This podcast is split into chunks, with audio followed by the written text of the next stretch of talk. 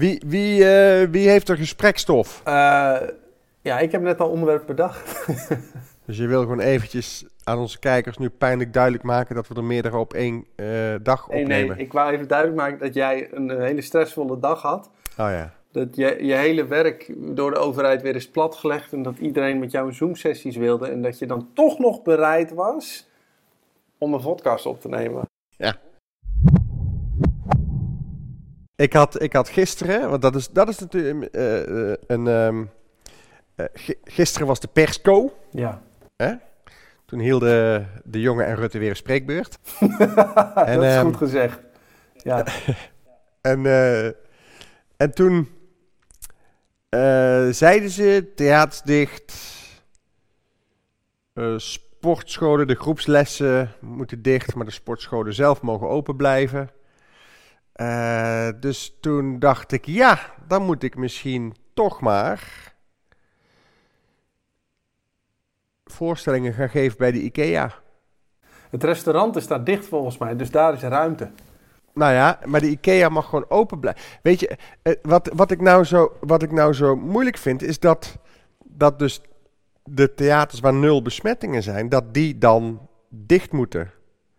En dat de IKEA open is. Ja. Dus blijkbaar heeft de IKEA in, ons, in onze samenleving een grotere noodzaak dan kunst.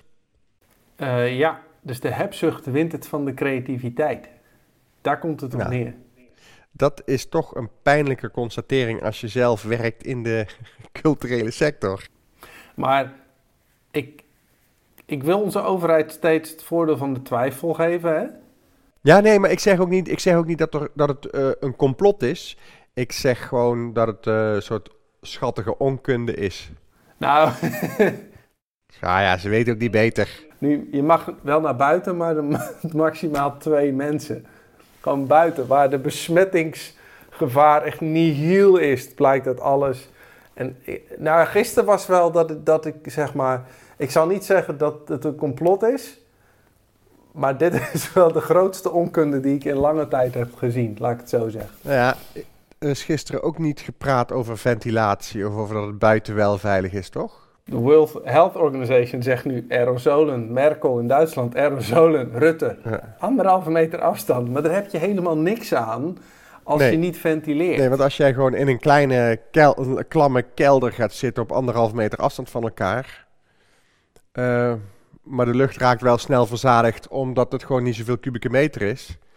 Dan word je natuurlijk veel sneller ziek dan wanneer je in het Ziggo Dome met een grote groep zit waar de ventilatie perfect is en waar heel veel ruimte is. Ik had gisteren met Michel van de Eindbaas een gesprek. En die zei, als Rutte en de jongen nu nog moeten gaan zeggen dat het aerosolen zijn... dan hebben ze echt het gevoel van, wij graven een kuil. Want dan ga je dus toegeven dat je acht maanden lang het niet bij het juiste ei- eind hebt gehad. En hun geloofwaardigheid is al zo groot dat Rutte zegt mondkapjes verplicht... en dat de jongen dan zegt, nou, daar moeten we echt niet aan beginnen... Deskundigen zeggen ons dat voegt niets toe. En zelf gefabriceerde eh, eh, mondkapjes of alles wat daarop lijkt, het voegt niets toe. Maar vanaf 1 juni is het mondkapje verplicht. Dus laten we dat nou niet doen. En dat iedereen nu met een stuk stof op zijn bek loopt dat niet werkt. Kijk, een mondkapje opdoen terwijl het niet werkt. Dat, maar omdat je denkt dat je daarmee iets voorkomt. Dat is een beetje hetzelfde als dat je bij de douane op Schiphol je flesje water moet inleveren. Omdat je van die flesjes water, van de vloeistoffen kun je een vliegtuigbom maken. Precies. En, en, eh, en de- de- dan is het risico dat er ooit een vliegtuig wordt opgeblazen door een vliegtuigbom, heel, door een vloeistofbom, heel groot. Want dat- net zoals er toen een vliegtuig is neergestort door zo'n vloeistofbom in. ehm, in ehm, Oh nee! Er is nog nooit een vliegtuig neergestort door een vloeistofbom. Nee. En ik geloof dat de kans om, om eh, met een mondmasker. Ik geloof dat als 200.000 man een mondmasker dragen. dat er dan mogelijk één besmetting zou kunnen schelen. Wauw, dat is echt goed man. En wat ze ook moeten verplichten om auto-ongeluk te voorkomen, zijn elastieke autogordels. En op de, op de motor las ik op LinkedIn een kroephoekhelm. Het woord kroephoek is gewoon een, een soort comedy woord. Kroephoek. Wat ik gisteren online had gezet, Ja, ik zei, ik vind het goed dat de regering deze maatregelen neemt. Focus op corona zorgt voor meer sterfte op andere plaatsen. En we zijn al op deze wereld met te veel mensen. Maar dat, hebben je heel veel haat gehad of niet daarop? Helemaal niet. En, en erachteraan gezet, tot morgen bij de IKEA allemaal.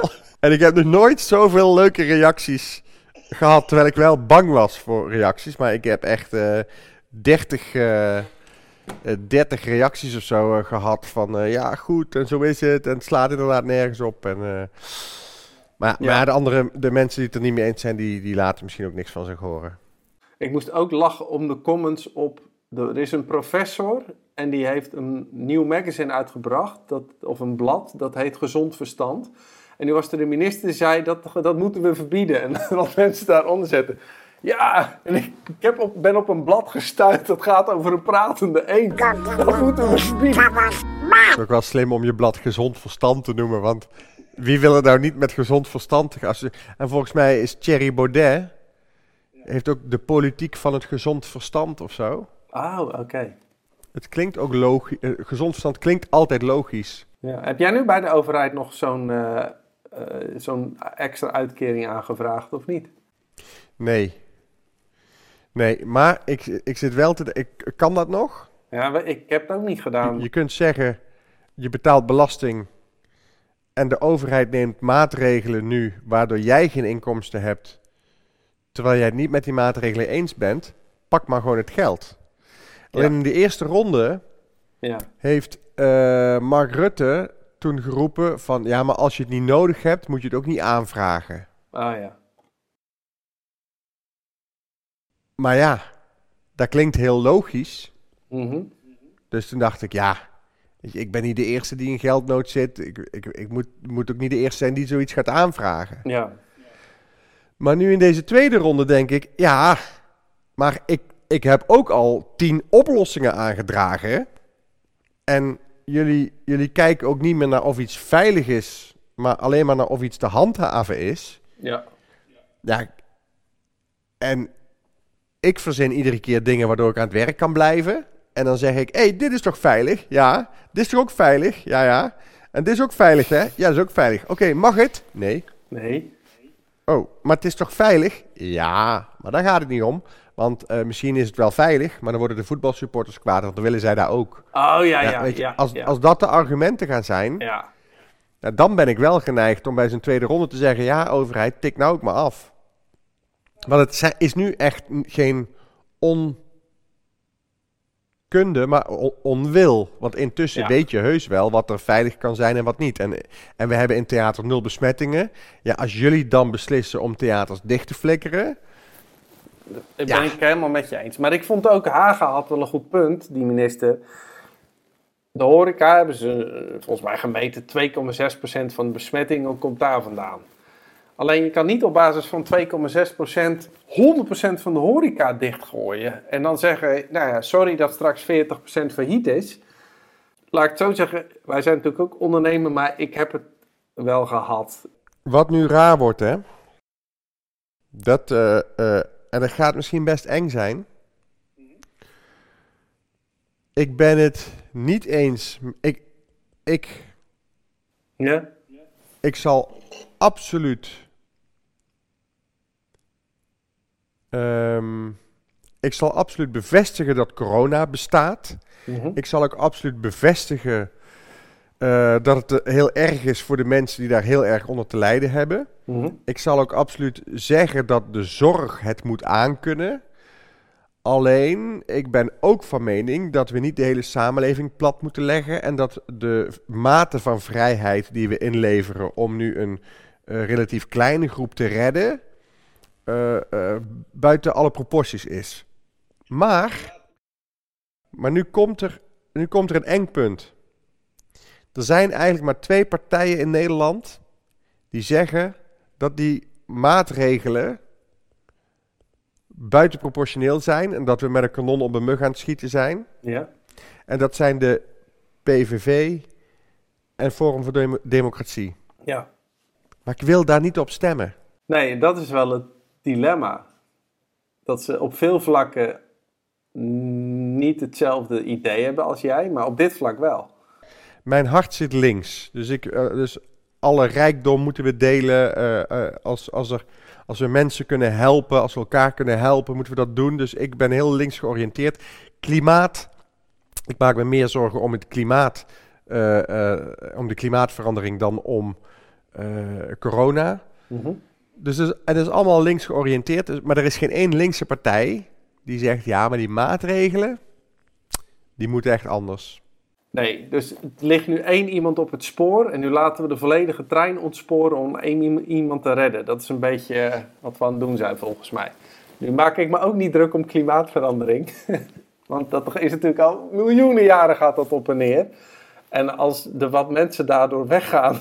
Ik vind het niet zo erg als de Homo sapiens weer verdwijnt. Want ik vind ons het meest lugubere wezen wat ooit heeft bestaan. Geen enkel dier vernielt, martelt en manipuleert zoveel als de Homo sapiens. Dus ik denk dat we onszelf een beetje als Homo sapiens soort overschatten. Dat blijft toch zo'n mooi plaatje. Van, van, dan zie je zo'n zie je zo'n zo'n kindje zwemmen en dan zwemt er zo'n haai naast. Oh ja, ja. staat er hier, zwemt en dan die, die, die haai die gaat zo richting dat kindje met die scherpe tanden en dan staat er zo onder hier zwemt het meest gevaarlijke roofdier ter wereld en daarnaast een haai Maar goed, die, eh, dat roofdier, dat enorme roofdier, eh, is wel een beetje raar geprogrammeerd. Dat het alles doet om zichzelf zijn eigen hachie maar te redden, maar niet logisch kan nadenken blijkbaar. Nee wij zijn, wij zijn vandaag iets aan het oplossen of proberen vandaag iets op te lossen maar eh, we maken er eh, op lange termijn veel meer slachtoffers mee Kijk, en de politiek kan dit helemaal niet goed doen. Want zo'n minister voelt de pijn niet, want die krijgt toch zijn salaris wel. Ja? Dus die heeft geen enkele pijn of urgentie in zijn brein. Plus, een minister is alleen maar erbij gebaat om geen risico te nemen, zodat hij altijd zijn eigen hachie kan redden en, en nooit zijn nek uit te steken. Dus aan dit soort types hebben we gewoon niks. Welke beslissers verdienen op dit moment minder vanwege corona? Nul. Denk ik ook. Ja. Want de mensen in de veiligheidsregio, de burgemeesters, de mensen in Den Haag, de, de, de mensen die eh, zo'n eh, OMT eh, in een OMT zitten of die advies moeten uitbrengen, het zijn allemaal ambtenaren, krijgen allemaal gewoon doorbetaald. Ehm, ja. Hoef ik niet echt toe te lichten, toch?